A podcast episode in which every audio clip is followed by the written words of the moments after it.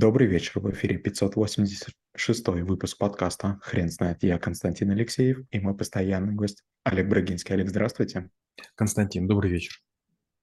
Хрен знает, что такое свобода, но мы попробуем разобраться. Олег, рас- расскажите, пожалуйста, разве хрен знает, что такое свобода? Да, абсолютно. Большинство людей мечтают быть свободны, но вряд ли будут знать, что делать. Знаете, э, бывало такое, что э, начальник неожиданно заболевал, уходил в отпуск или даже умирал, и я просил его заме- заместителей встать на должность, ну, хотя бы исполнять обязанности. И люди, которые об этом мечтали, о должности, о зарплате, о престиже, вдруг оказывались неспособны руководить коллективом. Раньше у них было почти 10 человек, вдруг становилось 30. Оказывается, они не могли ничего делать. Или, допустим, мне говорил, слушайте, у меня нет времени, нет возможности, сейчас буду заниматься там таким-то проектом, поэтому можете порулить, в том числе за меня какими-то такими-то вещами. И люди, которым, наверное, я мешал, для которых я был потолком, вдруг получали свободу действий, получали от меня бюджет, штатку, и оказывалось, что они ничего сделать не могут. Знаете, до всего нужно дорасти. Если вы, например, пытаетесь жить на стипендию, это один уровень свободы. Второй уровень свободы, когда вы начинаете уже жить на свою хорошую зарплату. Есть такая потрясающая поговорка, мужчина проверяется тогда, когда у него все есть, а вот женщина проверяется, когда у мужчины ничего нет.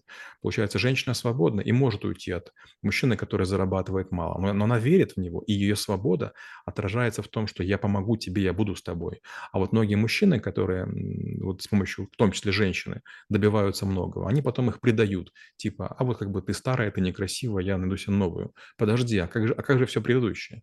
Помните, был, был такой фильм, если не ошибаюсь, «Москва слезам не верит», и там одна актриса, кажется, играла Муравьева, она такую фразу сказала, для того, чтобы за генерала выйти, надо жениться на лейтенанте и с ним потом по гарнизонам помотаться. Олег, если бы а, группа маленьких детей нас бы спросила, что такое свобода, как бы мы ответили?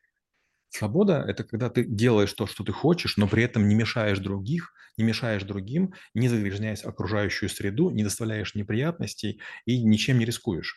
Потому что, например, является ли свободой играть в футбол на дороге? Конечно, является. Но ты рискуешь своей жизнью, ты мешаешь автомобилям.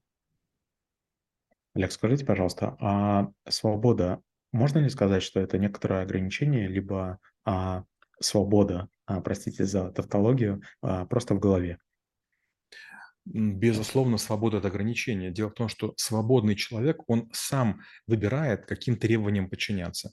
Вы же можете, захотели жить в Питере, захотели жить в Хельсинки, захотели жить в Тбилиси, захотели жить в Дубае, но вы по какой-то причине выбрали определенный город. Но вам же приходится мириться с языком, с культурой, с запахами, с какими-то другими ограничениями. То есть вы это делаете добровольно. Или, например, вот я добровольно плачу налоги. Я считаю, это моя святая обязанность. Мне наплевать, кто считает иначе. Я себя считаю свободным, потому что если, допустим, какой-то будет наезд, у меня белая бухгалтерия, и я скажу, ребята, вот я налоги платил, а вот такие, как Лерчик или Блиновская, которые там не заплатили миллиарды рублей, вот они пускай трясутся. Если вы э, врете, если вы кого-то боитесь, это первые признаки того, что вы не свободны.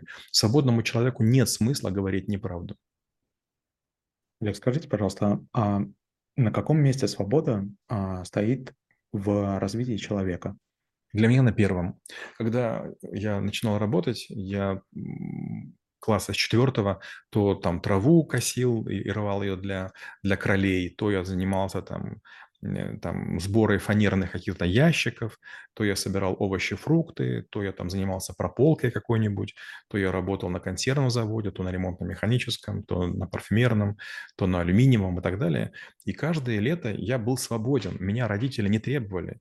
Ну да, наверное, было бы меньше мяса, да, наверное, было бы меньше еды, но, в общем, там никогда не требовали ни бабушка, ни дедушка, ни родители, чтобы я работал. Но я добровольно работал минимум два, два месяца летом и денежки отдавал бабушке, хотя никто не просил мне этого делать.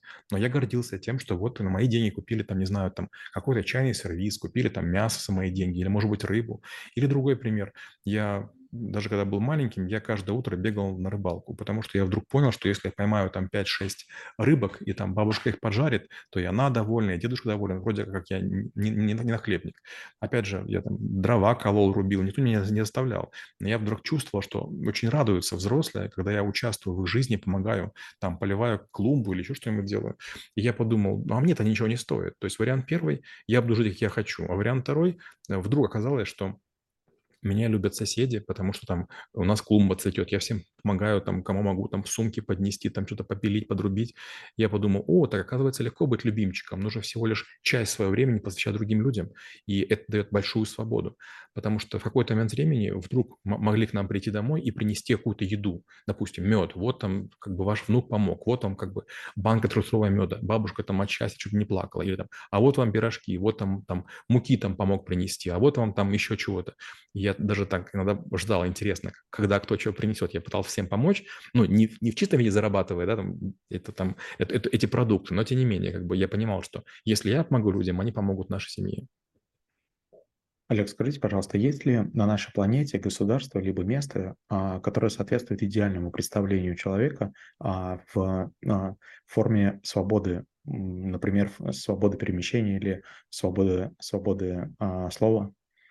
Если честно, мне почему-то кажется от Финляндии. Я когда в Финляндии работал, я узнал несколько вещей. Первое, что фин, финский паспорт входит в тройку э, самых лучших паспортов, потому что требуется минимальное количество виз. Это первое.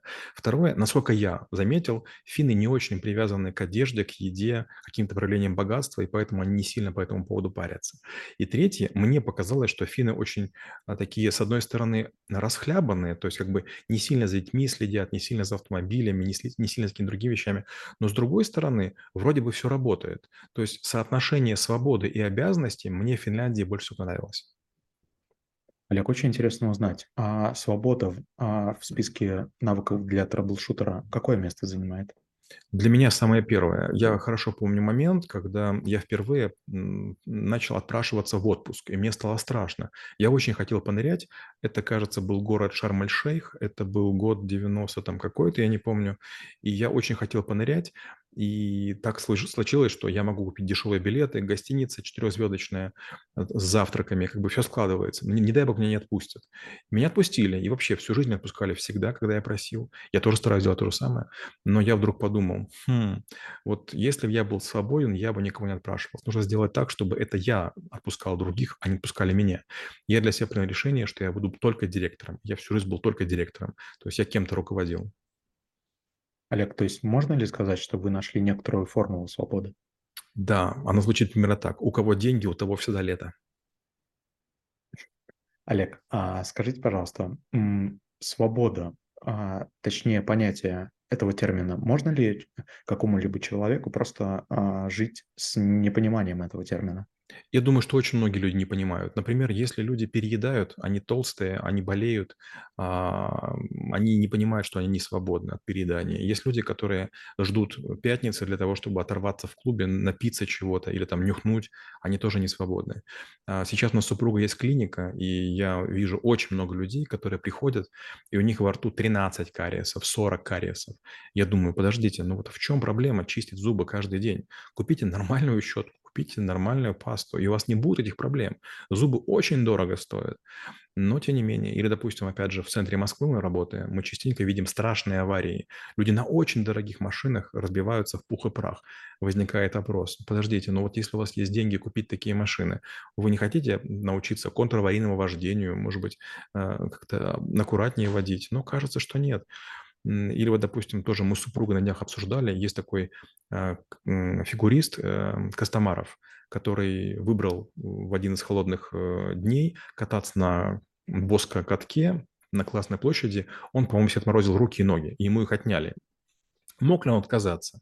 Ему, наверное, казалось, что нет. А чем закончилось? Тем, что теперь он фигурист, который, наверное, уже не будет выступать. Да, он восстановился, его, кажется, на днях выписали из больницы, но вот мы с супругой обсуждали и вдруг поняли, вот получается, вот это, этот риск, а, который не показывает свободу, он скорее показывает э, подчиненность. Олег, скажите, пожалуйста, а как государство относится к своим гражданам в, в вопросе свободы? Очень негативно. Государство презирает своих граждан по одной простой причине. Государство мыслит большими категориями, категориями городов, дорог, категориями там, миллионов тонн чего-то. И поэтому, когда есть необходимость пожертвовать какой-то группой людей для боев на границе или там, для устранения какой-то аварии, это делается очень просто. Это простой обмен. Жизнь нескольких в обмен на миллионы. Помните, как было три человека, которые в Чернобыльской атомной станции, инженеры, нырнули в аквалангах под реактор для того, чтобы какую-то работу выполнить. Было же совершенно очевидно, что они умрут, но они были готовы на это, потому что понимали, что иначе Европа, Белоруссия, там, доуральская часть э, СССР, она будет очень сильно поражена. То же самое было на Фукусиме. Несколько очень пожилых инженеров тоже пошли на смерть, потому что сказали, ну, мы уже пожили, пускай молодые люди останутся неповрежденными. Вот, знаете, время от времени такое частенько бывает. Я вижу, как какие-то люди собой жертвуют ради других, и вот они такой свободой распоряжаются. Я когда читал, помню, произведения литературные некоторые, я вот удивлялся.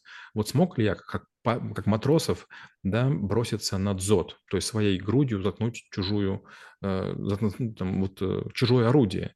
И я вот в этом не уверен. То же самое я смотрел фильм а, «Побег из Шоушенка», где главный герой там по трубе куда-то лез, чтобы там в каком-то озере выплыть. Я вот думал, смог бы я туда нырнуть? Но вот мне кажется, что нет.